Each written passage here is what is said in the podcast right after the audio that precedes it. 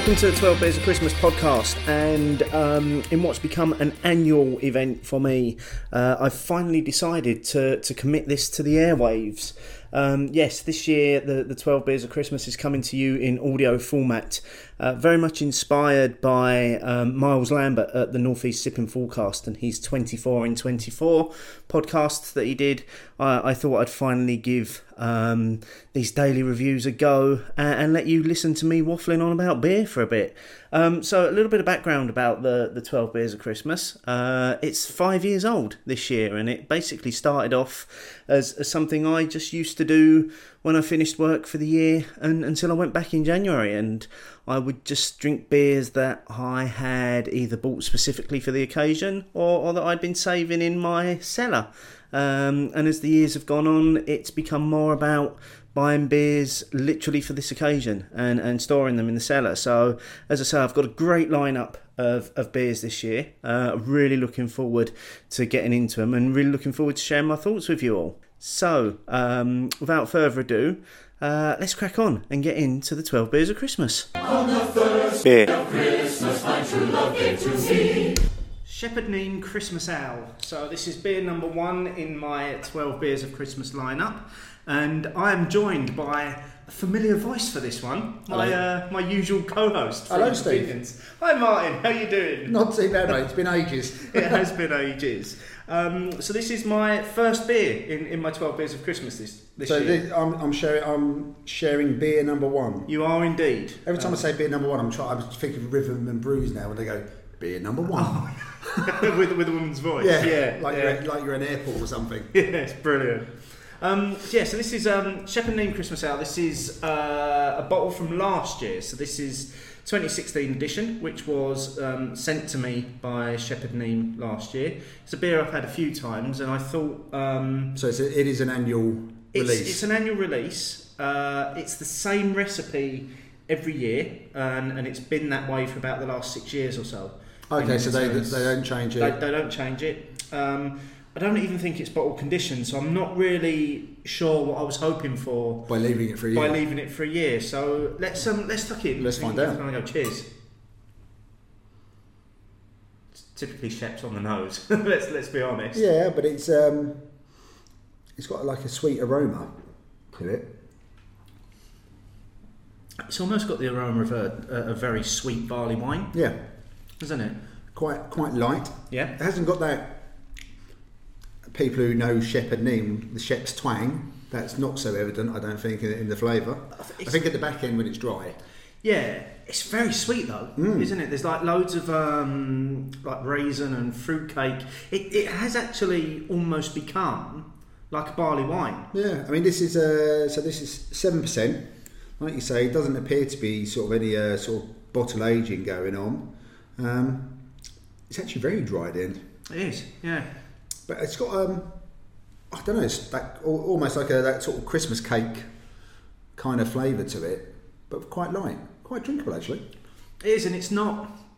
This is the thing that I've always actually quite enjoyed with the Shepherd Neame Christmas Ale, is that they haven't they haven't just thrown Christmas. They haven't spices. just thrown in all the spices yeah. from the back of the cupboard.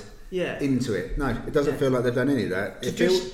I wonder what they because you've had a few uh, other Shepherd Neame, some of their specials every now and again, haven't you? Yes. This feels like they could have done a bigger version. I think they probably could do a bigger version of it. I, I think they probably question whether there's a market for it though. Uh, yeah, there, but, there might be as against a, more as a limited run, but yeah. I reckon the way this feels at the moment, and you say it's a year old as well, it feels like with a bit more alcohol in and a bit more body, then this would actually just bring it up another couple of notches as well. Mind you, seven percent, you're not you're not going to want to rush this, are you? No, but I think you could because it's it's it hasn't got that. Uh, it's not like say uh, Fuller's Vintage Ale. It hasn't got that thickness. No, no, it's it is it is very light. I mean, let's let's see what the bottle says. So the bottle says um, a glowing amber winter ale with he- a heady fruity nose. Crystallised winter fruits combined with festive spicy hops on a platform of smooth warming alcohol notes leaving a, refle- a refreshing, cleansing hop finish. I think they've got all of that right, Unfortunately, the bit about spicy, isn't there? It's not, and I wonder whether that I, I do. I do wonder whether that's eased off uh, over the year, or even as, as I say, I've never really got a lot of spices from it in the Yeah. past when I've when I've tried it anyway. I can sort of, um, and because I've never really tried doing it myself. Uh, I've done mulled cider at home, and I've done mulled wine, mulled red wine, which I love doing at home because you can just make it the way you want it to be, without it being so cinnamon. For want of another phrase, this feels like you could mull it. I think so, and I did see um, the Owl Lady uh, had um, suggested she was going to mull a, a, a beer for Christmas, and I think Marston's pointed her in the in the direction of a recipe that they use. Okay, this feels Right. like you could Yep. this kind of beer because it's got the good baseline for it. You fe- It feels like you could do it. I, I abs- absolutely agree. Now, a little bit of background on, on the Shepherd Neame Christmas Ale. So they've been brewing it since the early 70s uh, in the bottle and for even longer in cask. However, I did ask them if, if they knew how long, and they said there's no one there that can quite remember back that far. I thought you were going to say could they send a cask? yeah. um, available in cask during December and, and in bottles during December as well. Um, and like I say, for the last six years, it's been it's been this recipe in, in mind. this style bottle. Trying it on cask. I mean, I think it'd just bring a extra bit of depth to it. Yeah, it would do. I mean, if it, especially if it's exactly the same recipe, so if it's still seven percent, that extra bit of body from the cask, and Mm. you know, whatever you might think about Shep, Sheps do know how to serve their cask and look after their cask. Yes. Um, even if it's not to everyone's palate, uh, that would be nice to try. Uh, lunchtime beer. Maybe I should go back to the old Dr. Butler's head. Seven percent. I'll have, a, I'll have two of those, please. Yeah, you're only going to take one of those, aren't you? um, anyway, let's um, let's crack on and uh, enjoy the rest of this. Cheers. Cheers.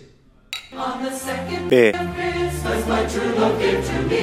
Elusive Brewing with Wild Weather Ales, Herman Toothrot. So, um, this is a rum and raisin American strong ale. Um, it's well over a year old uh, as well, and it's not the first time I've had it, which is why I um, managed to get hold of a second bottle and squirrel it away for this year's 12 Beers of Christmas. So, um, I want to get into this um, because I've just poured it out of the bottle and it's looking really inviting. So, cheers. Oh, it's lovely. It's got a real sharp, bitter, boozy finish to it. It's um, fairly soft around the edges. Um, I think a lot of the original flavourings in there have, have died off over the year or so that I've been cellaring this bottle. Um, now, when I, when I had it last time, it was uh, December 2016 um, and it must have been uh, pre Essex Bottle Share because it was it was at the Ale House in Chelmsford, um, and I simply said it was well balanced rum and raisin ice cream feel, and, and gave it four stars. Now it is a rum and raisin um, strong ale. Um, and it has been made using um, raisins that were soaked in um, rum before they were put into the into the brew to impart their flavours. Um, so, and what what you've got here is is essentially at seven point six percent, something that's probably beginning to border on a barley wine. I'd, I'd suggest, but at, at the time, I remember I remember asking Andy from from Elusive Brewing if if he thought the bottle would would age well and, and hold for a bit. And he did say he thought the hops would die off over time and the other flavours would come through. And and from what I can remember, it certainly didn't feel as, as, as boozy or, or, or strong as this. But it's um it's an incredible beer. I mean, it's really tasty. I'm just going to dive in for another another go at it. Oh yeah, it's really it's really soft on the finish. It's almost got a bit of a caramel feel to it as well. Um, hints of the sweetness from the raisin and, and, and the rum maybe, but not overpowering. Re- really well balanced. Now, in, in terms of the name on this one, as, as, as people will know, as fans of Andy's Elusive Brewing will know, most of his beers and artwork after um, Andy's 8 bit gaming obsession from his youth. And um, Herman Toothrot was a character that appeared in uh, a famous game called Monkey Island. Uh, he started off his life as, as, as a character called Horatio, Horatio Torquemada Marley, and he was a famous captain and adventurer who fell v- victim to the machinations of the evil pirate Le- LeChuck during the leg- search for the legendary treasure of Big Whoop. Um, he later became known as Herman Toothrot after he lost his memory in an unfortunate accident, and he then lived as a, the life of a hermit for several years on Monkey Island. So there you go, pub quiz fact if ever you've wanted one. Um, I'm going to tuck into the rest of this beer. Um, it's one that I do hope we see again from Elusive um, because you're certainly not going to be able to track this one down uh, again. Cheers. On the third Beer. Christmas, my true love to me. Atom Neutron Star. Uh, this is a imperial stout um, with coffee and vanilla, uh, 12.6% brewed last year. And I'm not reviewing this one alone this evening. I am joined by the motliest crew you could have ever assembled before Christmas. Um, as we go around the table, immediately to my left, I've got Phil. Welcome, Phil. Hello, Steve. Find you on Twitter, mate. Me, I'm at the Great Cubio. Okay, and next on my list is a man that needs very little introduction. He's on he's on my list as Mike, but Mike, who are you on Twitter? Evening, Steve. Evening, lads. I'm Sparky Right, known for pointing at things and sort of strange videos today as well, apparently. And, and general Twitter merriment. Well, yes, where I can. um, I'm then looking at Keith. Uh, Keith, welcome. Hello, I am the littlest homebrew on Twitter. Keith, and then finally we've got Brian. Yeah, hi, Steve. Uh, I'm either as legging boat or guzzler. Just want to say a big thank you, guys, to, to giving up your time to review this beer with me. When when we first put the twelve beers of Christmas together, it was great to see that a lot of us had the same beers. And when, when I first came up with the idea of actually podcasting this year, this year, I thought, wouldn't it be great if we could actually get some people reviewing the same beer at the same time? So, so, so that's what we've got here this evening. So we are drinking, as I said at the outset, Atoms Neutron Star. It is last year's release. Uh, it's a bit of a beast of a beer. Um, I'm guessing that we've all already decanted it into our glasses because it was wax sealed as, as well. So, um, cheers, guys. Let's get into this and then let's have a bit of a tasting session. Yep. Cheers, all. Yeah. Cheers. Cheers, everyone. Cheers, everyone. Cheers. Okay. Anybody want to kick off with any initial thoughts? Uh, yeah, I'm pleasantly surprised by the carbonation. It's now, this was an issue, wasn't it? Yeah, a, mass- a massive problem last year uh, when it was first released, but I'm pleasantly surprised with how mine's looking and tasting. So, so have you got some life in yours then? Because yeah. I've, I've got to say, mine is as flat as a cotton-headed ninny muggins. No, I really have got, um, and I'm flabbergasted because I've seen lots of reviews, even recently, saying it, as you say, flat as a cotton-headed ninny muggins. Mine has got a semi-decent head on it. I'm pleasantly surprised because I wasn't expecting it. I was I was ready to rip into this. Well, I've got no head here at all. Mine mine is flat as well. Must admit, mine's completely flat too. Although I don't think it's any worse for that. It still tastes very nice. It's um, it's really smooth, isn't it? I, I, am not. I'm, I, I think maybe the lack of carbonation is aiding that smoothness a, a little bit because I'm. I mean, I'm. I, I, don't know about you guys, but I'm getting a massive boozy coffee hit off of it. That's the first thing I'm getting. Definitely. Yeah. Yeah. I quite like low carb imperial stouts, though. I don't really mind it if it's not too carb. I'd, I like. I think I like a little bit of life in them. I'd, I'd maybe like a little bit more than I've got in my glass tonight. So I think yeah. it would maybe lift it a little bit. Yeah, I think I must have a rogue bottle because mine is really pleasant. I can't believe it because I was I've never I've not seen anybody review last year's and say it had any sort of head on it, but mine has got a head a slight head on it. You're not drinking Guinness, you Brian? No, I'm um, no. I promise you, it's uh, it's last year. I probably bought mine from the same place as Steve, Beer Central. Yep, that's that's where mine came from. I think probably a lot of us got last year's bottle from there.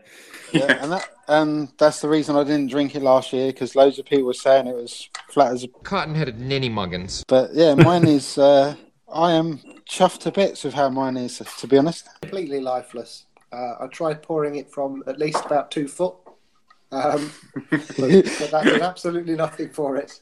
Um, but yeah, as you say, the, it doesn't really affect the aroma at all.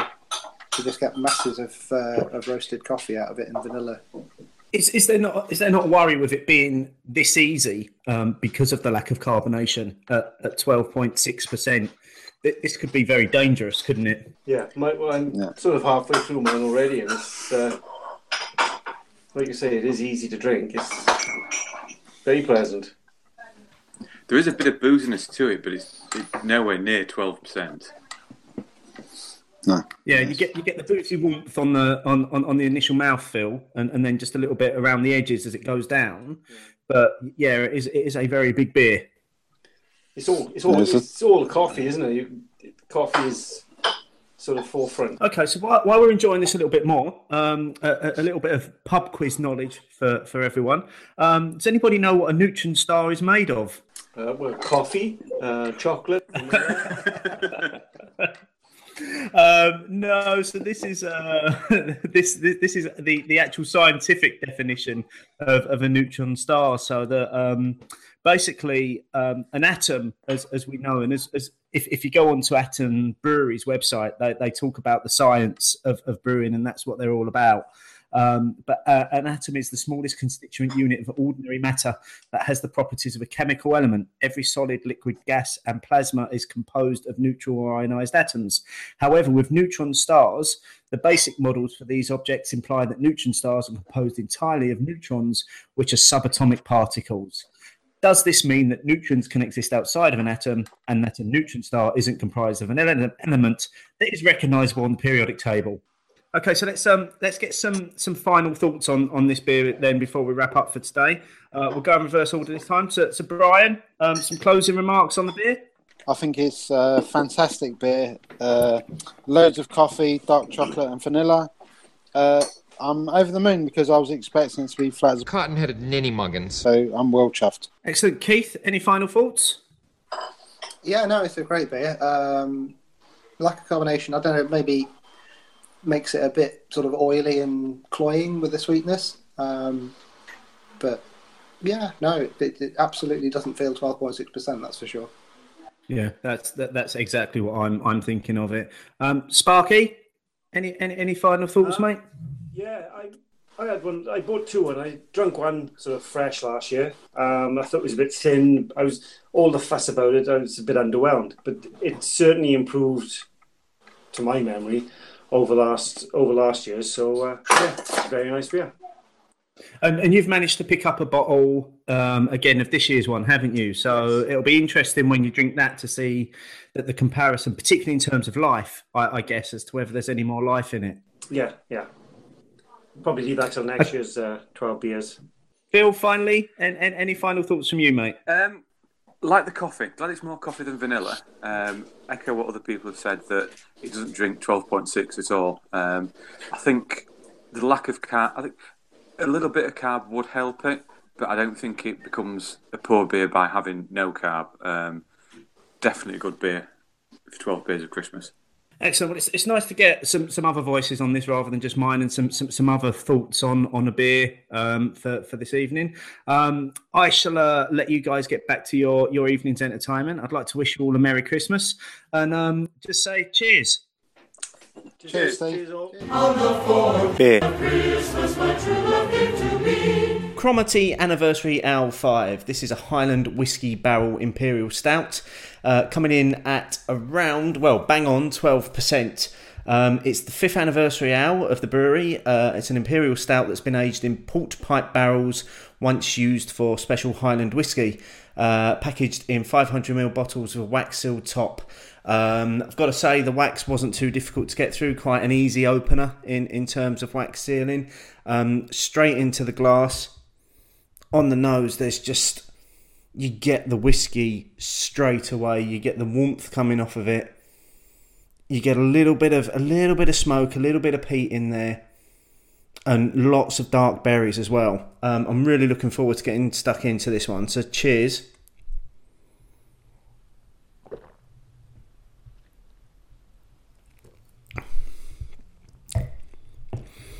Oh God, it's smooth. That's as oh, it's smooth as anything.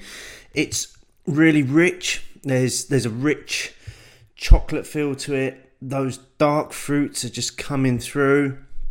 There's there's hints of a roasted bitterness on the finish. Um, and rounded off with just just the slightest hint of warmth. Um, not overpoweringly boozy. Um, I, I think you could you could easily drink this without knowing it was 12%, and that's that's quite worrying actually because it is a big 500ml bottle as well. And um, after supping this without really realising the ABV, you're going to know about it. I'll, I'll, tell you that for sure. So, a little bit of background on Cromarty. Um, it's a family business uh, consisting of Craig Chap and Jenny Middleton. Um, Craig uh, is the brewer who studied the science of brewing at Heriot Watt uh, and has worked in various breweries to gain valuable experience. And during that time, he decided he wanted to get his own beers to market. So in spring 2011, um, he actually took the step of, of buying into his own brewery, and the first casks of their beer started rolling out on the 19th of December 2011. So um, just over six years um, to, to the day. Um, small scale brewing has always been popular in in, in Cromarty. Um, so starting during the 17th century, uh, when much of the grain grown on local farms would be malted for ale. In 1744, there were no fewer than 25 brewers operating in the area. Um, the original brewery was established by George and Alexander Ross around 1790 and is situated close to a burn at the east extremity of Cromarty. Um, the original brewery f- faced financial difficulties back in the early 1820s and production came to an end eventually in 1850. So there's quite a quite a steeped history um, in terms of the brewery name. Um, I've got to say it's it's a brewery that I, I I don't really see a lot of their beers, so I don't really get to try a lot of their beers. But when I when I saw this one pop up, probably about a year ago now, a year ago now actually on on, on Beer Central, it, it was one that I actually I definitely had to have in my box. Um, I'm just going to dive back in just for another taste of it.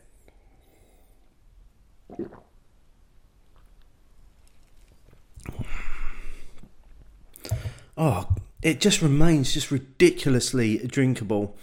Carbonation is very, very light on it, although it is maintaining a beautifully off white sort of beige head to it as it goes down the glass. Uh, there's just enough life in it to really lift all of the flavours um, and, and to really bring it all together into to, to, to, to this kind of uh, this, this finale in your mouth that is just just dark fruits and and, and chocolate Oh, it's, it's it's just incredible. I can't I can hardly describe how good it is. Um, now, what I thought tonight I'd do tonight is just to uh, have a little bit of a roundup of, of what some of the other folks are drinking as well on, on the 12 beers of Christmas. So we've got Beer Geek at Beer Geek blog, um, day four, drinking a Cascade cranberry. So this has been barrel aged for seven months with cranberries, hibiscus, orange peel, and cinnamon. Um, loads of cranberry, nicely sour, lots of oak too. Not getting much hibiscus, which is probably for the best. The cinnamon is there, but very well balanced. Um, Paul Willis at PS Willis. Um, day four, drinking a tall, smoke on the porter, fire in the rye. Uh, chilly heat building up quite a bit, and it's really quite warming. Cat Sewell, who's coming to the end of her 12 beers of Christmas now, but once again, uh, a great supporter in Cat. Um, she's on the, the, the Almasty Imperial Stout, and it's delicious. Lots of forest fruits and maple syrup with a twang on the finish. Um, lovely viscosity to it too.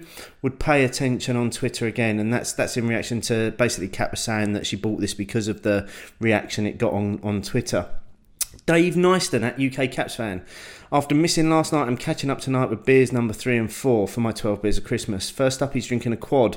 Uh, this is a fig and rye Belgian quad from Whiplash. Uh, getting a lot of the rye and a nice thin mouth feel but big and boozy. Not a patch on a true Belgian quad though.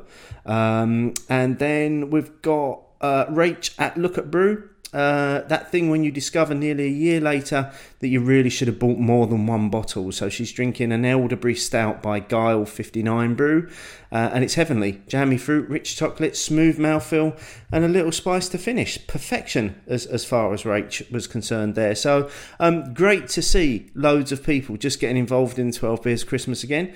Um, everybody drinking their own beers, giving their own thoughts, and just, just really having a good time. So um, I'm going to sit back and chill out for the rest of the evening with the rest of this Cromarty anniversary ale. It is stunning. Um, not sure whether this is sort of an annual thing they do, but if, if they do a, a sixth version of this, I'd definitely say pick one up. Cheers. Beer. Christmas, my true love gave to me. Weird Beard Sadako. Uh, this is a red wine barrel aged imperial stout that I'm drinking tonight, and I'm really looking forward to this one. And once again, I, I'm not alone for this review. This time I'm joined by the Owl Lady. Welcome. Thank you very much, Stephen. Um, now we are drinking slightly different variants of this beer, aren't we? We are, yes. You were saying yours is a red wine barrel aged, whereas mine is just an imperial stout. Okay. Very simple. And yours is a little bit older as well, isn't it? Yeah, mine was uh, bottled was it about six months before yours, July 16. I'm I'm wondering if the one that you've got is is the one that we did when we did the first opinions on films because we we did the basic um we did the basic version back then. Ah, maybe it is. That that might that might be uh, from around the same sort of time. Anyway, enough chatter about it because I'm desperate to get into this beer. Me too. Um, it's late and it's yeah. Christmas Eve. Yeah, che- cheers. Cheers. Sure, got nice fizz. Now, now that makes me think even more that it is the same one that we had before because ours was very very lively and it took Really? a long time to die down. Yeah. It is. It's not. It, it doesn't seem. It's not big bubbles. It's not like big fizzy, vicious bubbles that are spiky. It looks like quite a smooth, dense head. It was just very lively, and it had a hefty fizz when I opened it as well. A nice, you know, one of the very satisfying ones. Yeah, yeah, it's good. Good to see that it's held well in the bottle. For so long. yeah. Yeah. So, so what are you? Are are you able to get into the flavors yet, or Yeah, hang on a minute. Let me stop talking for a second. I might be able to take a are sip. are you still working your way through the head? I'll get there. Ronald's currently drying my legs off. Oh, he likes a bit of impy stout, does he? He loves he, he prefers dark beers to pales. Um, and let's we should just say for the listeners at home um, that Ronald is your dog, isn't he? He is, sorry, yes, yes. Yes, I haven't got a, a, a gentleman caller licking my legs. Although I wouldn't complain if he was wearing a kilt. Um, right. Oh gosh, that's got a lot of sweetness in. Wow. Wow. You know, I was, from the nose, I was expecting berries, but I'm not getting berries. I'm getting almost um, syrupy honey. I can't remember what it was saying about it it does. Gosh, and there's coffee in there. Ooh. And a hell of a mouthfeel as well. It's really coating my mouth. That's lovely. I'm I'm picking up a lot of the same from from mine, and as, as I say, I can I can recall back to having that base version of it and thinking what an incredible beer it was, and and then I saw a red wine barrel version go go on on sale, and I was like, I must have that, I must give that a go, and and I've got to say, I'm getting a lot of the same flavors, but then there's just a little bit more. There, there- there's a little bit more say- bitterness, a bit more dryness at the end of this one. Maybe not quite so sweet. It's got a very sweet nose, but on the finish, not quite so much. Do you think it's is it adding tannins to it? Are you getting that sort of tea tannin sort of claret Absolutely, yeah. drawing in of the mouth? Yeah. Mm. That would be interesting on the end of this actually, because I mean, I, I like a. This isn't. It's not overly sweet. It's not like it's nothing as sweet as something say like Stay Puft or anything like that. It's more um, you know, when you get a, a natural a natural sweetener like honey or agave nectar or something like that versus white sugar. It's, it's got that natural sweetness, so it's not sickly. It doesn't feel like my teeth are going furry or anything like that. It's just an absolutely delicious, luxurious flavour. Yeah. Well, as, as you said at the outset, it does it does say on the label they've used honey and molasses in in there as, as well as ten different malts, oats, and fresh coffee beans, which is is a combination made in heaven for, for me. That's amazing. Do you know? When we embarked on this, I thought because we're starting so late, I'm never going to finish these 75 meals tonight. But do you know what? I might just do that. Yeah, it's quite quite easy to get through. I think. It's very moreish. What, while we're just working through this, uh, just a little bit of background on the beer um, from from Weird Beard. So they first brewed this in July 2014, um, and it was their first imperial stout. And basically, um, it was only in the brewery for about four months. That they didn't want it hanging around too long, and they wanted to get it out into in, into the public's hands. Um, but ever since they've brewed subsequent batches, they've always held a little bit back and and then put it in a range of different barrels.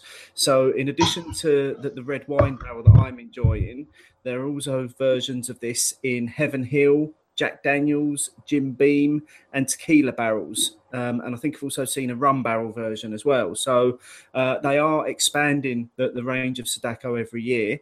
Uh, also, interestingly, it also appears on their um, brew schedule at least three times a year.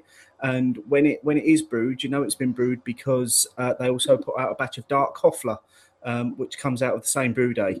Um, so, so just some so, some little beer facts there, as, as I've been giving everybody throughout the twelve beers of Christmas. They've done a they've done a tequila one. Mm. Wow, that Yeah. would be interesting because I tried a. I can't remember where I tried it. I think it was from um, the Livington Beer Company. I tried a, a mezcal beer. I'm not. You may know who it was. It's. it's I honestly can't recall who it was.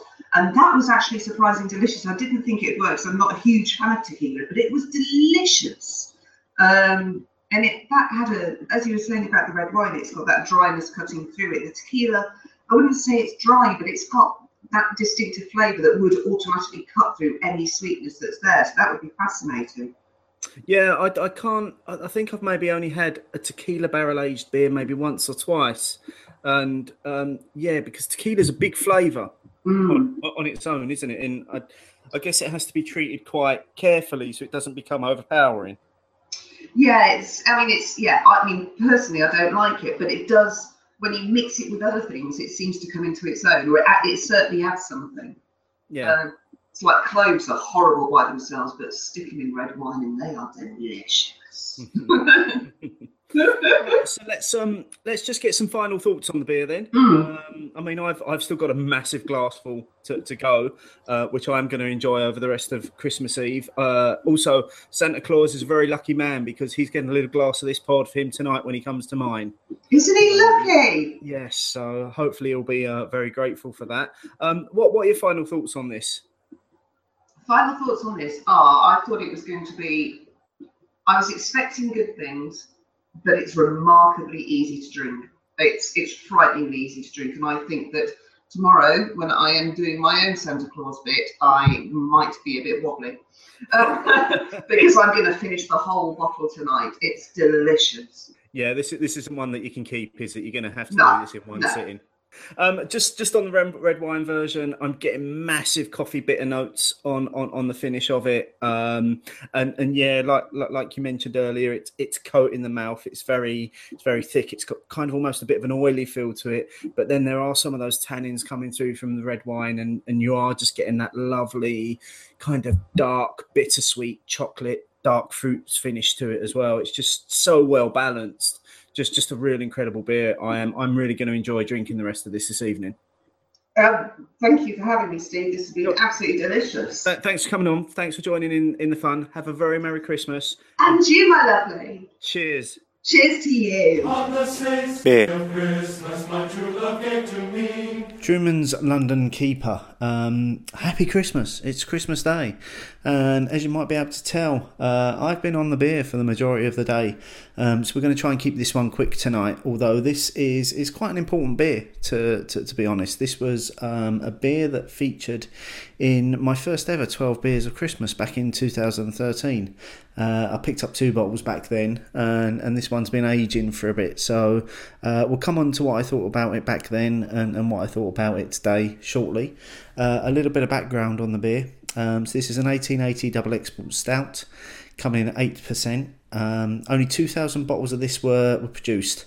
Each 750ml bottle has been hand signed and finished in ivory wax.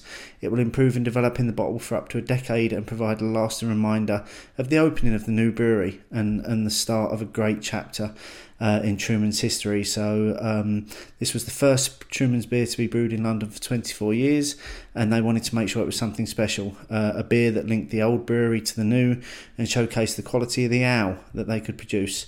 After hours looking through the Gyle books at the London Metropolitan Archive, they came up with Truman's London Keeper, which was based on the recipe for the double export stout. Um, it was intriguing for them because it was brewed back then with American hops. So, despite their modern popularity, American hops were only used in the 19th century when the UK hop harvest failed. How the times have changed, eh? Uh, Willamette and Sterling were selected due to their similarity to older hop varieties and suitability for the style. So that's that's a little bit about the beer.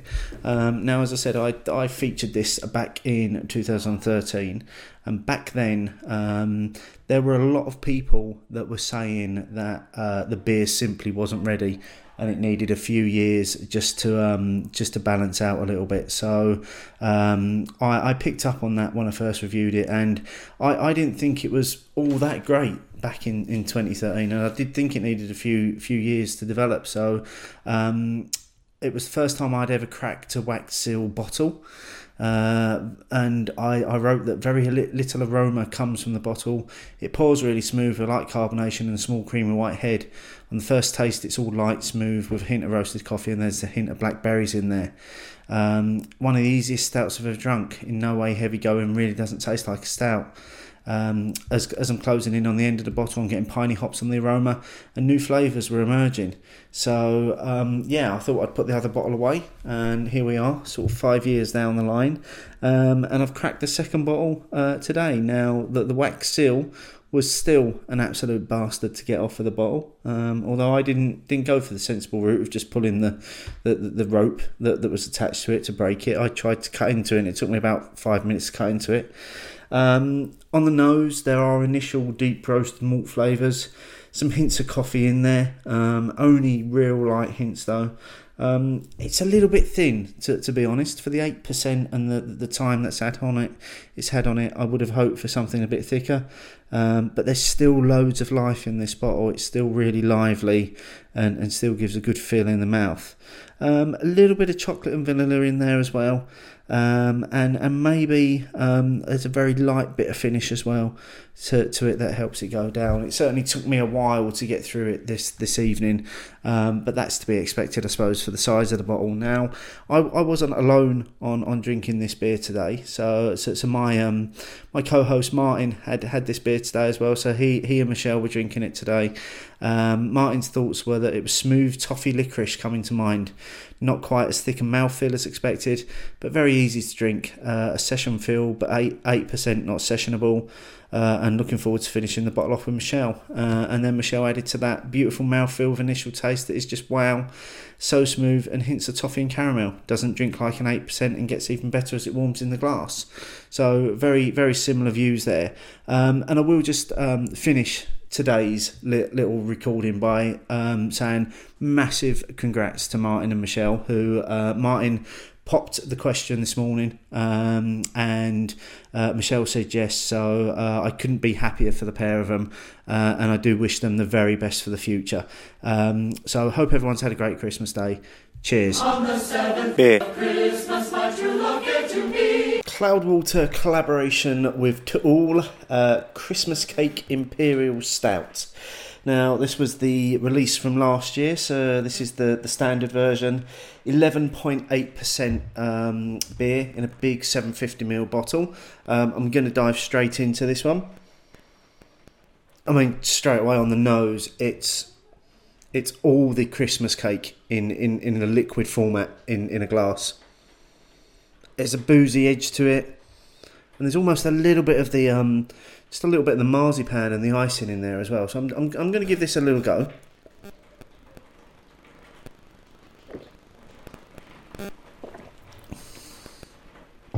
Hmm.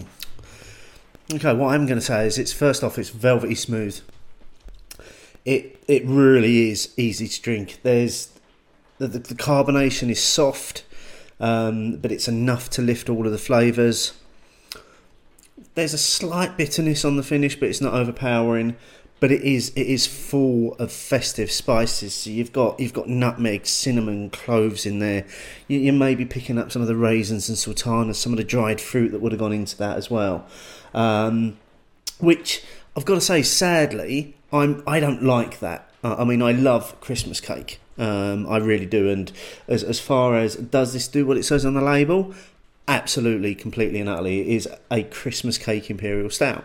Um, but it's maybe just a little bit heavy on the spices for me, um, and I don't know whether whether maybe giving it a little bit longer in the cellar would have would have helped it out a, a bit or not. Um, I suppose we'll never know. Uh, although I have ordered uh, a bottle of the barrel aged version of, of this, so I might give that one a couple of years before it appears in in my twelve beers of Christmas. Um, so tonight Boxing Day, let's just have a, a little bit of a roundup, see what other people are drinking today. So we've got Garth C at Garth CC68 is on the Even More Cocoa Jesus from Evil Twin. And he says from the more is more school of brewing, very little subtlety involved, heavy duty impy flavours, and a chunk of coconut. Don't get so much of the maple, possibly. Overall, it's hard not to like. Um, we've got um, Joe at Fatal Glass, who is on the Mills Brewing and Oliver's Cider amazing Foxbick, uh, and his New Year's resolution is track down their latest collab. Uh, Joe's also been writing um, daily blogs for the 12 Beers of Christmas. Make sure you check those out at um, the Fatal Glass of Beer blogspot.co.uk. Uh, will also be in the show notes, but make sure you give Joe's reviews a read.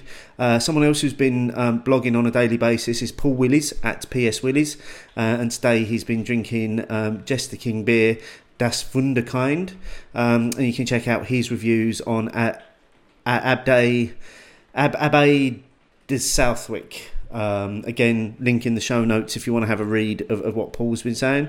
Um, Dracuba uh, at Dracuba is is on the Weird Beard uh, Rye Smile, uh, which he says is caramel and toffee with an earthy spice, slightly spicy finish. Um, and James at Gammon Baron, also enjoying the Cloudwater Christmas Imperial Cake Stout today. Uh, and then finally, Rach at Look at Brew. Um, she's on to a strong barley wine today. Uh, it's gone bad though, full of Marmite character.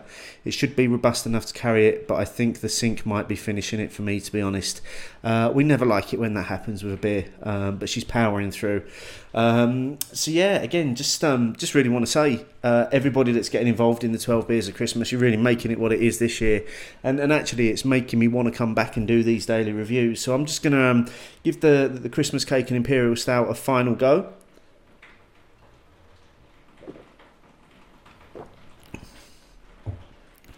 yeah, again, you know, you, you can't fault this beer. All the flavours are in there. It's big and bold. It's got a lovely, warming, boozy finish.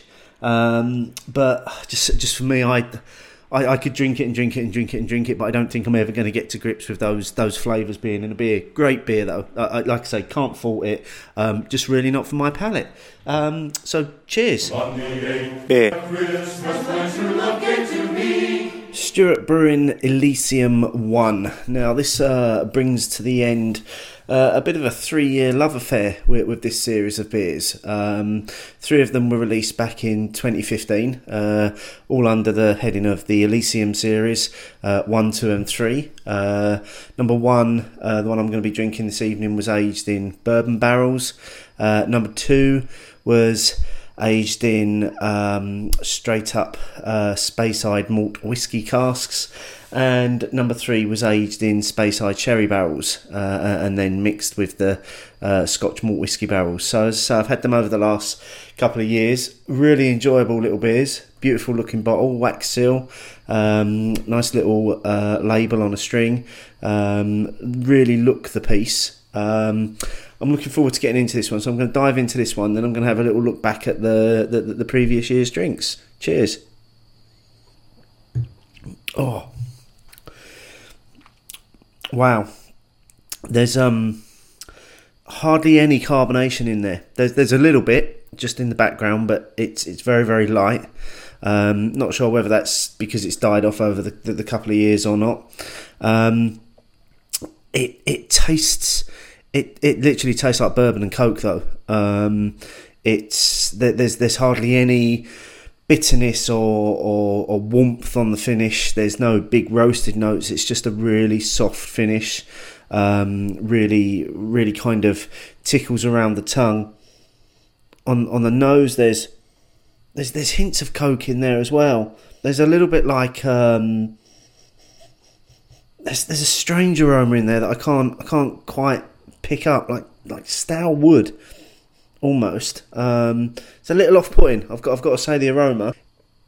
Okay, so let's um let's just look back over the last last couple of years of this then. So like I say, uh, the three of them were released together in 2015. Um, I did the two in in 2015, which was the Speyside Malt Edition, um, and and then I thought of that one, um, dark fruits, vanilla, hints of chocolate uh, gives way to a full bodied finish with dark bitter chocolate. Uh, three, which I did last year, um, benefits from.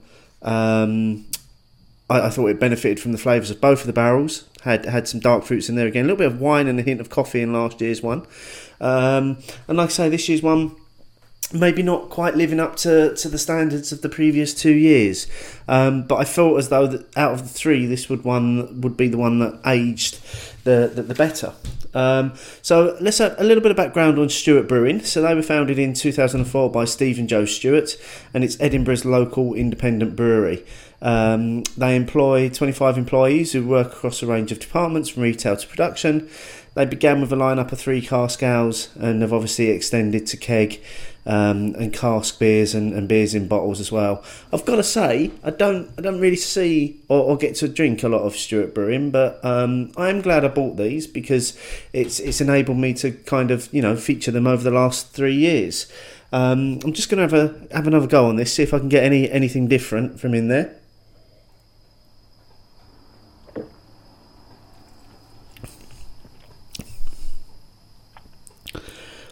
No, it's it's still just coming across like like like bourbon and coke. Um, no, like I say, it's which is which is a little bit dangerous because it's it's eleven point five percent. It's it's a big old beer, um, but there's there's really no warmth or, or, or, bitterness or big roasted notes at the finish. It's a real it's going to be really easy to drink, um, which I, I, think maybe I was hoping for a, a, little bit more of a challenge, a little bit thicker, that sort of thing. Um, quick roundup of of today's um, other beers that are being drunk by by people across the twelve beers of Christmas. So we've got um, Michelle at Ginger Daniels, um, who's on the Thornbridge Days of Creation. Uh, delicious sour with a sharp bite and raspberries in the taste. Still as delicious as before. Um, I've also got Rach at Look at Brew, who is on the uh, Fuller's 2006 Impy Stout, and that's uh, just the ticket for her tonight, she goes on to say. Uh, Garth C uh, at Garth CC68 is on the Fuller's Vintage 2015. Um, and then we've got, uh, what else have we got here? So. Um, we've got the Littlest Homebrew at Littlest Homebrew. Uh, time to ring out the cheese as he settles down in front of the Lego Batman movie to drink the brewery's Ero Sour in the Rye. Um, so again, a lot of great beers being drunk across the 12 beers of Christmas uh, again today. Uh, we are closing in to the final third uh, of this year's run, uh, and I'm looking forward to enjoying my last four beers or so with you. Um, so on that note, I'm going to say cheers. Beer. Brouwers de Abt van St. Sixtus, uh, Vest Verlerten Ab 12. So uh, that's one for pronunciation fans there um, that love how we pronounce Belgian styles and Belgian breweries. So, yeah, basically drinking the iconic Westy 12. And once again, I'm not alone. Uh, I'm joined this evening by Joe from um, At the Fatal Glass. Hi, Joe. How are you doing? Hi, good. Thanks. Yeah. Good thanks. to be here thanks for joining me for this review. Um, I think we're just going to dive straight into the beer and give our thoughts on it. Yep. So I've I've got to say up front, I'm I'm currently struggling with any aromas because I'm fighting a bit of a cold, but I am getting some decent flavours off of that. So um, I think I'll let you let you lead with any aromas that you were picking up on it. Yeah, I have to say I didn't get a really strong aroma from it. Um, it smells, if anything, my bottle smells a little bit uh, musty. It doesn't actually smell that nice. Um, it's a few couple of years old this bottle, um, but yeah, the flavour is um, is pretty intense straight away. Um, yeah, I thought it's quite. I'm a little ahead of you here because I opened it just before uh, we started.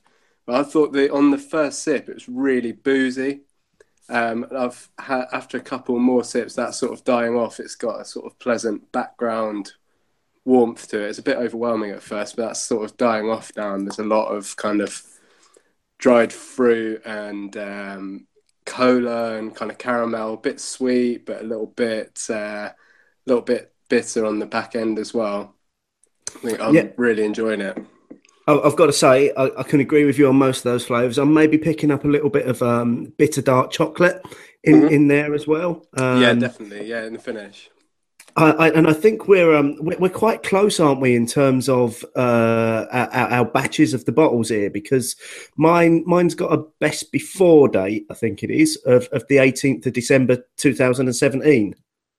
Okay, yeah. So mine's your, yours a little bit older than mine then, I think. So my best before is the twenty sixth of March, eighteen. Okay, And I so think I think they put three years on it. so fairly close then in in Yeah, in, in yeah, terms of in it. yeah. Yeah. Now, now, as I said at the outset, this this beer does indeed have legendary status, as it is. Um, I I think it's still acknowledged as m- maybe not the best beer in the world, but certainly one of the best beers in in the world. Um, it's been brewed for for many years in in the um, in the monastery in Belgium, and, and until 1992, uh, it was being brewed by the, the nearby St Bernard, who used to use the name St Sixtus for it. Um, however, there was a bit of a falling out between the two uh, the two breweries, and, and ended up with uh, neither of them being able to use that name and having to change the beer. Now, there are some suggestions that the that the St Sixtus beer is is now actually a better beer than, than this one. Do you have any thoughts on that, Joe? Is that the is that the one that's now Saint Bernardus twelve? Yes. Yeah. Yeah, yeah. I have had that before. Um, I don't remember it that well, to be honest. I'm sure it was really nice, but I, I haven't had it recently enough to compare them. Um, Saint Bernardus, in general, their whole range is very, very good. So uh, even if it's not a sort of direct comparison, I'm sure it's a great beer. Yeah, and of, of course, this beer is quite it's quite tough to get hold of um, commercially because you're not you're not supposed to be able to buy it anywhere other than the brewery, are you? But p- people do find ways Yeah. and means of getting their hands on on, on this particular beer. Yeah. Where did you get yours from? Uh, I got mine from an online store that, that it Oh, you're not going to say. um, no, I'll, I'll, I'll- well, no, I may, maybe not, just in case, uh, in- in case yeah. I end up going back to them. But it was, it was literally maybe three Christmases ago that this popped up on on their store, and I was like, oh, in fact, all three of them pop, popped up the the, the six, Yeah. the eight, and the twelve, and I, I bought them all uh, at the time because I was like, obviously they're so revered and, and Mm. held in such a status that I actually wanted to, to to give them a go, and I think I made the decision to do this one this year because I had seen a lot of people talking about sweet spots and that sort of thing. And if you let it get too old, it maybe loses a lot of the characteristics. Yeah, yeah, I've, seen similar things. I think, um, oddly enough, it seems to sort of lose body over the years. So if you, you know, the real sort of vintage bottles that people hold on to for a really long time uh, can be a bit disappointing, apparently. Not that I'd have the willpower to leave it that long anyway. To, to be fair, I don't think I would because I've, I've only had a couple of sips of it and I'm really enjoying it. It's Yeah, uh, it's beautiful. Yeah, it certainly doesn't drink anywhere near the uh, the twelve percent ABV that, that that goes along with it. So I, I think it's one that is, is definitely a, should, should should be a sipper. yeah, yeah, absolutely. Yeah, Okay, so I'm just gonna um because we've had a couple of other folks drink this uh during the 12 beers of Christmas, so I just wanted to pick up on their thoughts as well. So um at the Littlest Homebrew, um managed to get his hands on a crate of 24 of these early last year. Um this is the eighth he's opened, and it seems to change each time. Still pours with a decent head, nice carbonation to it. This time I got a hit of stewed dark fruits and a brandy-like booze. The taste is complex to say the least, sweet, boozy forest fruits, dark chocolate, licorice. It's one you can find a new flavour with every mouthful and just want to savour. Um, so some some interesting views there. Obviously, picking up uh, a, a few similar characteristics to what we yeah, have. definitely. That's a great Um, review. It's, it's just really detailed, yeah. Yeah. And and then tonight, uh, a, a friend of the show, um, Clayton at Clayfish, has, has opened up a bottle as well. Um, uh, it's been hanging around waiting for an occasion to drink it. Uh, fuck the occasion. Let's dig into this dried fruit and caramel monster. Notes of honey interlaced with dark fruit and leather, with a sting of alcohol in the tail. So I, I think there's a lot of characteristics in there very similar to what we're picking up. Yeah, there is. Yeah. Yeah. So obviously, there, can't be, you know, for it, for it to be able to be that consistent across what would seem to be so many different batches. Obviously, the monks know what they're doing when they're brewing this. They must do, yeah, yeah, yeah. Um, so, so, so now, Joe, you've been um, you've been blogging the, the Twelve Beers of Christmas this year, and I've been enjoying reading your blogs um, every day. Um, what, what, how do you approach it on kind of doing. I suppose it's almost a review every day, isn't it? Yeah. Um, well, part of the reason that I, I, wanted to do it, I did it last year as well, um, was because this is a, a, time of year where I have got a bit of time on my hands, um, and I don't. Uh, in the past couple of years, I've been quite busy and I haven't blogged as much as I would like to.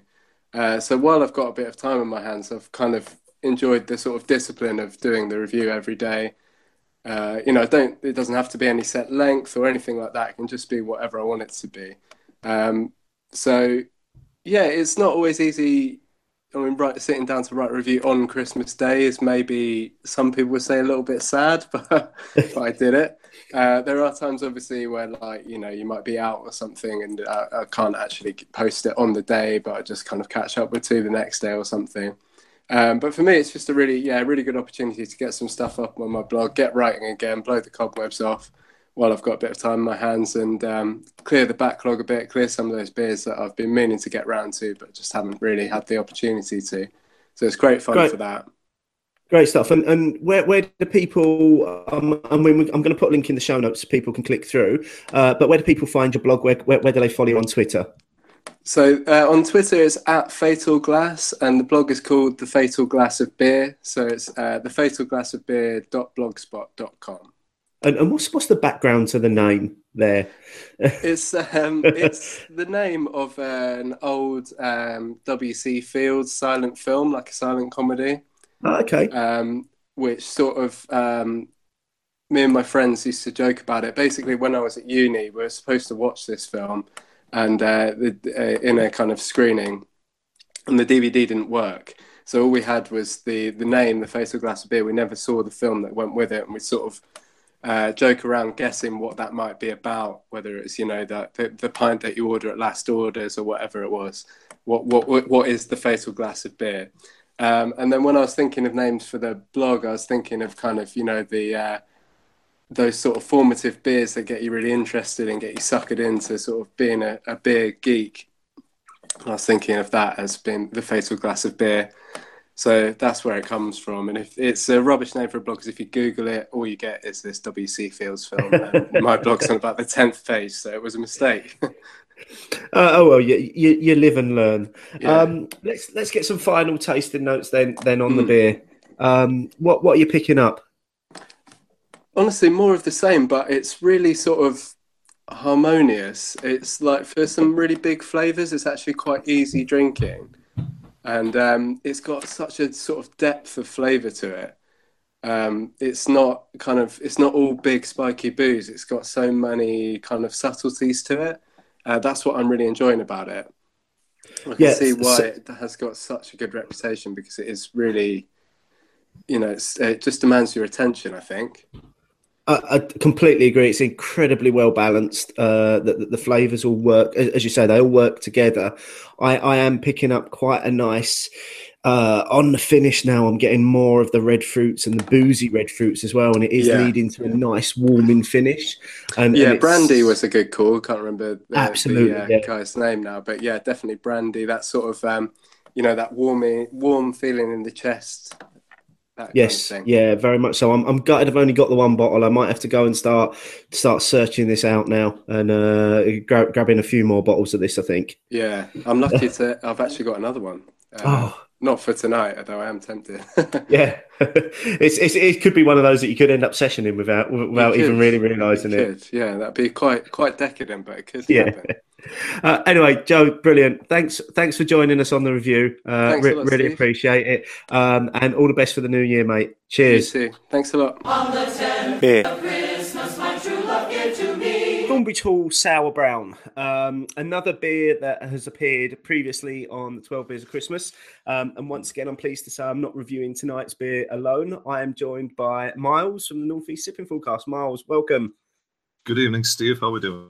I'm, I'm very well. I'm struggling, but I'm I'm, I'm carrying on like like the trooper I am. Um, we're, we're drinking the same beer this evening, aren't we? Um, because we, we were both uh, lucky enough to get a bottle of this when we visited Thornbridge earlier on in the year. Yes, it seems incredibly appropriate for us to be reviewing this beer together.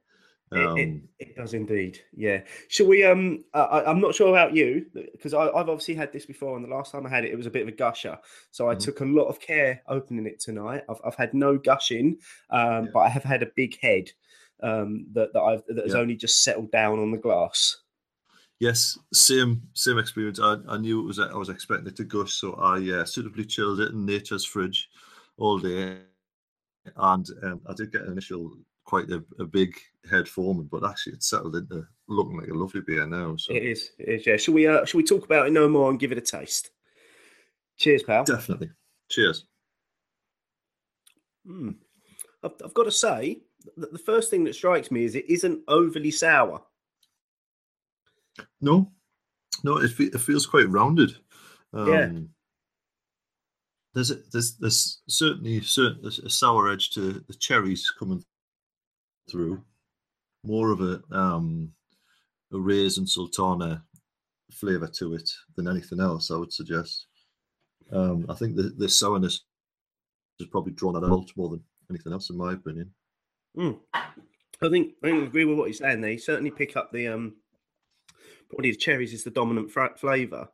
There's a there's a mm. bit of almost a bit of dark chocolate bitterness at the end of it as as well. Yeah. Um, and like like I say, there's yeah, there's a hint of sourness in there. Uh, probably more so on the nose than than on the flavour. I, I, I would say. Mm-hmm. Yeah, and the, the the the nose again, and a lot of cherry. I'm not I'm not detecting any rhubarb, which is supposedly in there. But... Yeah, well, I mean, description on the box is um, so it's a classic brown ale lightly bittered with Styrian Golding hops, matured in Burgundy wine casks with rhubarb, morello cherries, and raspberries. The beer pours a deep brown with aromas of red berries. Um, so I, I, certainly can't argue with the last part of that description. Not at all. Um, it's uh, it, it, I, still I'm getting a lot, of, lot of effervescence off it, and I think if I get a few more of those flavors coming through. Oh yeah, I mean, I, I don't know about you, but the, the, I've got like really, really tight little rounded bubbles all around yeah. the edge of the glass, almost like yeah. tiny frog spawn. Yes, yeah, exactly that. and it's it's still coming up from the bottom of the glass as well. So it's, it's, it's a proper lively beer. I mean, considering it's been in the bottle for what the, the, date on the box is 2013, so it's it's been in the bottle for for, for good four years now as as well. Um, it's meant to be a sign of having fruit fruit in the beer. You get an awful lot of um, secondary fermentation in the bottle, um, which is probably what's what's driven that. Yeah, I was. Um, that was on your most recent podcast, wasn't it? Uh, one one of the fellas was talking about just throwing raspberries into a into a beer without washing them. Yes, yeah, that was the that was the one. Yeah, yeah. So so you're obviously well versed in that discussion already, mate. Um, so just just looking back, I uh, this is the second time I've done this as part of the Twelve Beers of Christmas. So I did it in 2014, um, and uh, ironically, uh, did it on the 10th day back then as, ah. as, well. So there must be something about the number 10 in this beer. um, what I said about it back then was that uh, the aroma is instant and all over the kitchen. It's that tartness that you come to expect from sour, but amplified by dark berries. It's like someone's poured a bag of Haribo Tang Tangfastics into my glass and then doused them in beer. There's cherry up front, and the finish is perfectly balanced bitterness laced with a hint of chocolate. So uh, it looks like the flavors are still there. Um, I, I, then went on to say this beer is so refreshing and easy to drink. It's almost like drinking cherry coke, and it just keeps getting better as it warms. As the red wine barrels that it's been aged in begin to shine through in the final flavors. So, um, considering I, I, well, back in 2014, I hadn't really been into reviewing beer for that long. I'm, yeah. I'm, actually quite happy with that review compared to how the beer tastes now. I would say that's a pretty solid description of, of what we're getting now, to be honest with you. Um, if anything, changed much. No, it, it's quite impressive. Yeah, yeah. So as, as I said at the outset, we we uh, got this when we visited Thornbridge uh, earlier on in the year, um, which, which again, just going back to, to your last podcast, you you certainly cited as one of your highlights in in of, of the year. Um, yeah. Now, the the day we spent at Thornbridge was like it was it was unbelievable. They bent over backwards for us. They couldn't have done also, Thornbridge is so fascinating as a setup. Yeah. And um, the, for for example, the it's a, it's a huge system, but you can. It, it's it's the logic is so sim- simplicity itself. You've got the the malt grain, uh, the malt uh, store at one through the, the the brewing area, fermentation area, bottling area. It it makes a lot of sense. There's a, a forest of fermenters, which is is quite, yep. quite a sight. But the the, the whole and, and plus they've got a big barrel storeroom now as well, haven't they? Yes, yes, and they're constantly expanding.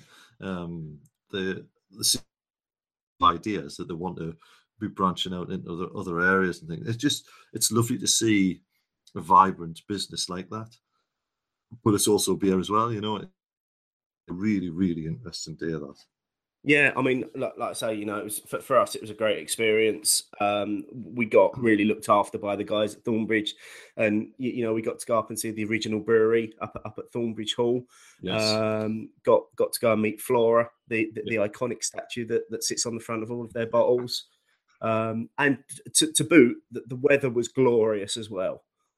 It, it was perfect. It was it was perfect to be strolling around. I mean, Thornbridge Hall is such an impressive building. Oh, beautiful, absolutely, yeah. beautiful ground.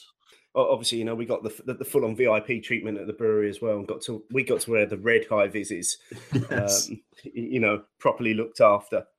Well, but yeah, certainly one that sticks in the memory, and I think They're ours now, aren't they? uh, I, I think so. I think they're there for us whenever we want to visit. Yeah, to to just go and have a wander around. um, so so yeah, let's um a little, little bit more about the beer then, because like I said, I mean, we did we did get this as, as part of the package, and I, certainly when I saw it in in the box, I was like, yeah, that's probably going in the twelve beers of Christmas. Um, is it changing much in in the glass for you, or are you still getting pretty much the same from it? Well, the effervescence is set, so you get a lot more of the the body of the beer. Um, the texture is is changing, but I think that's just bringing out more of those raisin notes from the malt. Um, for me, I don't know about you. I, I think I'm probably um, probably getting more of the sweetness from the cherry coming through now. Um, I mean, it's probably like yours. It's it's very cold at, at the moment as well. Yes. and I've, I've only got about half of the bottle in my glass at the moment. I don't know whether the other half of the bottle, as it warms uh, over the sort of Yeah. period of drinking it, whether those flavors will come out even more. It's a nice big 500 ml bottle as well. So Yes, yeah. I should ideally should be one for sharing, but maybe not at this time of year. So, so Miles, tell us, um, tell us a little bit about the the Northeast Sipping Forecast because um, basically this Twelve Beers of Christmas podcast was in, inspired by your mammoth efforts of, of doing twenty four beer reviews in one day, that that you then released over a period of of twenty four days. And I thought, well, if if he can do it, I'm sure I can manage twelve reviews. Um, but you've you've recently just um, shuffled up the format a little bit, haven't you? And you, you've you've brought in a new lineup for the podcast.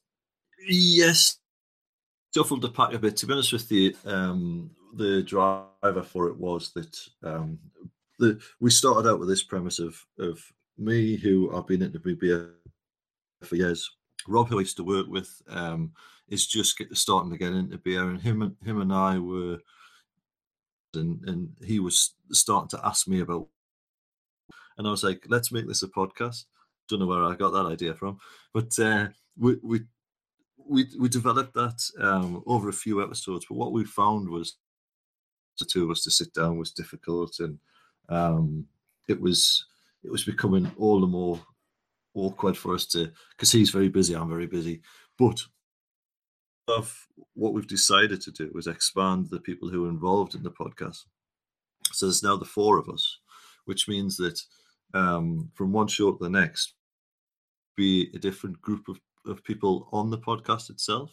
So you get a different dynamic each week and things. So um, the conversations will be sort of things, and it just they're people with different areas of expertise, different levels of of knowledge and background, and it just makes for a really nice a variation. But most of all, we all know each other. Um, Rob knows uh, Ross and Chris from other things we've done on the on the past, and it makes we, just sit around a table and chat basically. Um, you know, it makes it very easy just sitting, opening a few beers and bit of a chat about them. But uh, yeah, well, well, beer is that great social lubricant, isn't it? As, as definitely. People. So, Definitely. so yeah. I mean, I've, I've just finished listening to the, the, the episode that you put out on Christmas Day, uh, and yeah, I, I think the dynamic of having four people in, involved in it has certainly changed what you're doing, and it'll be interesting to see how that evolves over time as yeah. as, as, well.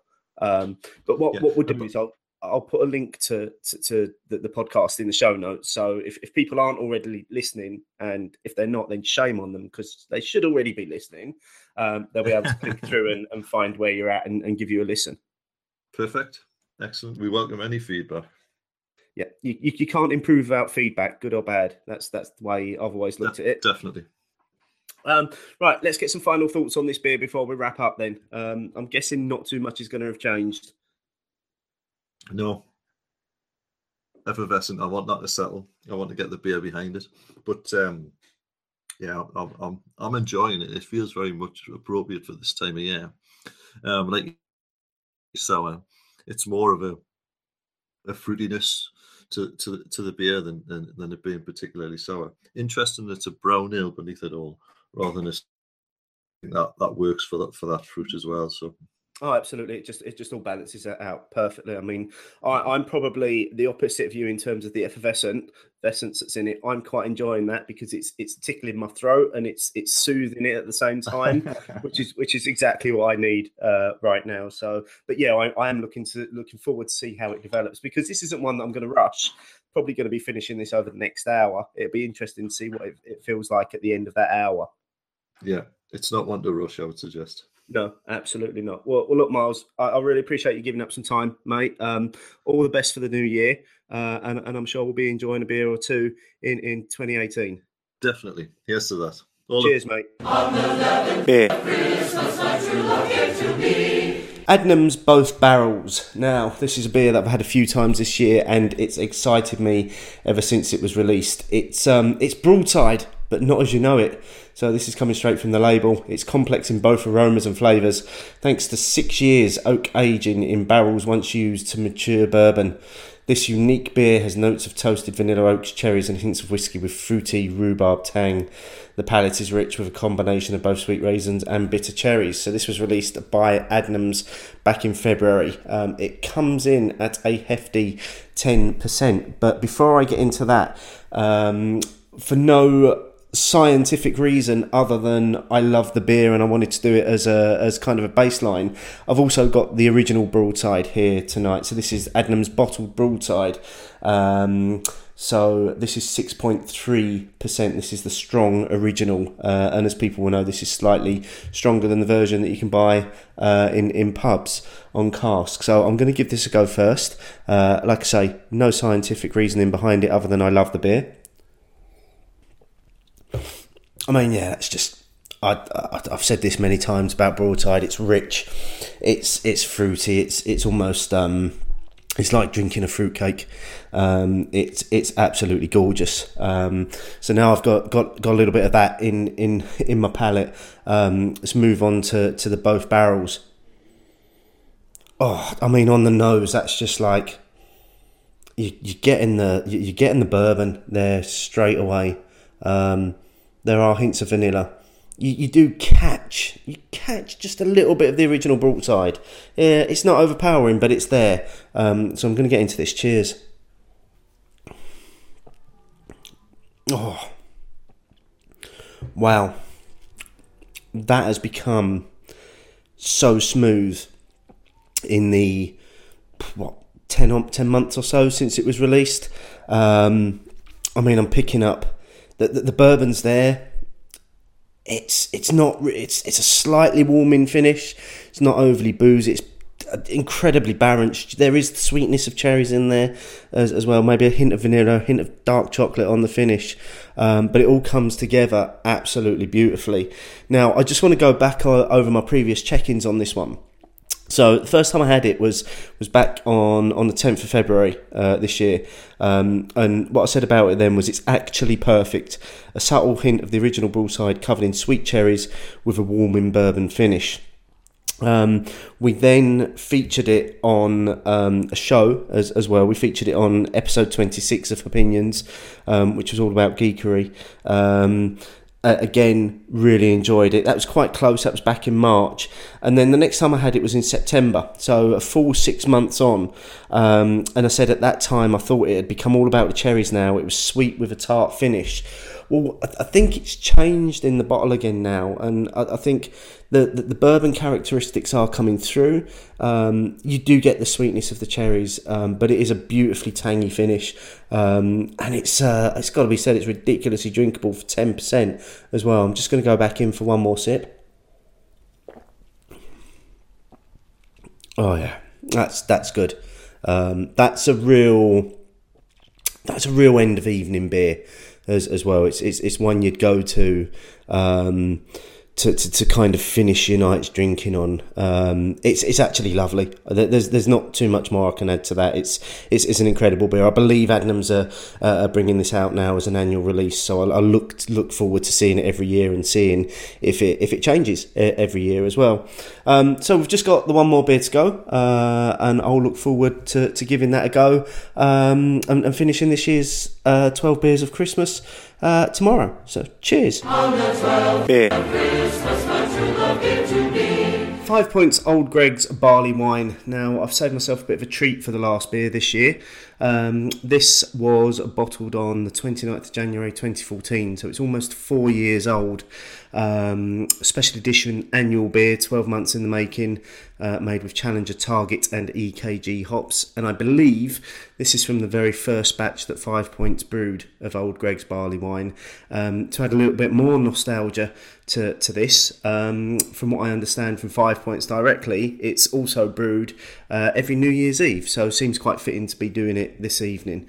Um, so um, let's get straight into the beer then. On the nose, there's a lovely kind of boozy, sort of soft, oh, soft fruits in there. Some maybe some some berries. Let's let's give it a taste. Oh, there's a challenging flavour in there. There's some real deep, earthy, woody notes. There's a little bit of burnt rubber in there uh, as well, which I know is an, a, a, great indicator sometimes. Um, it's lightly carbonated, um, big bitterness, maybe a little bit more bitterness than I'd hoped for in a barley wine. Um, but yeah, some some interesting flavours going on now. I'm just I'm just going to give that another go because I'm not not really sure what I'm getting from that. Maybe a little bit of orange in there. Um, some real light citrus notes, really dominated by that earthy, woody feel to it though. So I'm going to say off the bat, I'm, I'm really grateful to, to friend of the show, Pete McCary, who uh, I think it was the first time I ever met Pete, sort of four years back, um, was was to get a bottle of this from him that, that he had bought from me, and he, he, never asked me for, for the money for it, just gave me the beer and said, just just have this have this one on me, and, and I've been good friends with Pete ever since. So thanks a lot, Pete, for, for giving us the beer. It's been lovely to be able to save it for so long and, and then to, to be able to give it a go on, on what is a fairly special occasion. So we, we are at the end of uh, my 12 beers of Christmas now. I, I do hope that you've um, enjoyed these these little reviews of beers that I've been doing. Um, I do just want to take a moment. Um, to, to thank everybody who's got involved this year because it's been a long list of people um, getting involved through uh, Instagram and through Twitter. Um, but what I'm going to do is I've, I've managed, I've, I've, been going through the hashtag on Twitter and, and I think I've got everybody in, in into a, list on Twitter. So I do just want to take a moment just to uh, just to name check everybody individually. So just bear with me here. So we've got Bottle Monkey at bottle score, but bottle underscore monkey, Central at center underscore owl, Drunk Guys Book Club at Drunk Guys BC, All About Dat at Daisy underscore Turnell, The Littlest Homebrew at Littlest Homebrew, Sean as a Service at Sarasi underscore 22, Minister of Food and Drink at the underscore MOFAD, Beer Geek at Beer Geek, Big Geek, Beer Geek Blog, That's a tough one to say after a few beers, I can tell you. Um, Joe at Fatal Glass, Bay Beer Reviews at Bay Beer Reviews, The Owl Lady at The Owl Lady, Russell Boutique at Russ Boutique, 300 Times Long Past at 300 Pound Cyclist, Rach at Look at Brew, Garth C at Garth CC68, Dougie at Geo underscore Dougie, Sean Smith at Plim Sean, Bubbles at Bubbles Brew, Dave Hewitt at Dave DJ Techno, um, my co-host, uh, Beer is the Answer at MJPO007, Bruce Ritchie at Ritchie2706, James at Gammon Baron with some of the best pictures um, that have been shared this year uh, coming from James, uh, Gareth at Barrel Age Leeds, Dave Nyston at UK Caps Fan, Claypot Xmas Porridge at Clayfish, Joe Hill at Multipex Rant, Will at Longmate, PK at The Great Cubbio, Glenn Johnson at St Glen, Son of a Gun at Son of a Gun, Michelle Daniels at Ginger, Ginger Daniels 13, Ryan D at TBAH underscore Ryan, Guzzler at Lagging underscore Boat, Jack Uber at Jack Uber, Mark the Gasman at Mark the Gasman, Paul Willies at PS Willies, Optimus Ho Ho Ho at Sparky Right, Grandad Greg at Greg1954, Miles Lambert at Miles Lambert, Catsuel at Katrinas, and Aggie at Final Frog. Thank you to every single one of you for getting involved this year. Um, 12 Beers of Christmas really brings together a community over the festive period, and it's great to see what people are drinking and sharing. And it really wouldn't work without you guys getting involved in that. I'm really sorry if I've missed anybody off the list. Um, what I am going to do is include a, a, link in the show notes to that Twitter list, so you can subscribe to the list and see what those folk are up to, and you can maybe go through the list and follow those that you don't currently already follow. So let's take one final taste of the final beer of the 12 beers of Christmas, and I'll give you my thoughts before we finish still hints of that kind of burnt, earthy woodiness going on. A little bit more of the fruits coming through now. Um, I think I think my palate just needed to adjust to it a little bit. Um, it's certainly a beer, probably four years in, in, in the making, and, and, and, worth waiting those four years for. That's that, that's that's to be sure. I'm going to look forward to to finishing this off over the rest of the evening. So, um, just before I do finish, what's coming next? What can you expect next from Opinion? So in a couple of weeks' time, you're going to get the um, the, the Stone Brewing special that I recorded when I went out to Stone in Berlin, and, and that's with their master brewer Thomas Tyrell. Uh, and then we'll be back with the full Opinion show um, towards the end of January, um, where we're, we're hoping to bring some some new features, some new, views on things, but we'll keep be keeping the same level of audience engagement, and of course the the, the topical opinions discussions going on. Um, I do just want to say thank you every single person that's engaged in one of our polls this year everybody that's chatted to us on Twitter, everybody that's come up and chatted to us in real life when we've, we've been out and about, and, and most of all to every single person that listens and engages with the show. literally, without you guys, um, we are nothing, and, and we are very, very grateful for that. So, uh, all that's left for me to do is to wish every single one of you a happy new year. All the best for 2018, and I look forward to sharing many more beers with you. Cheers.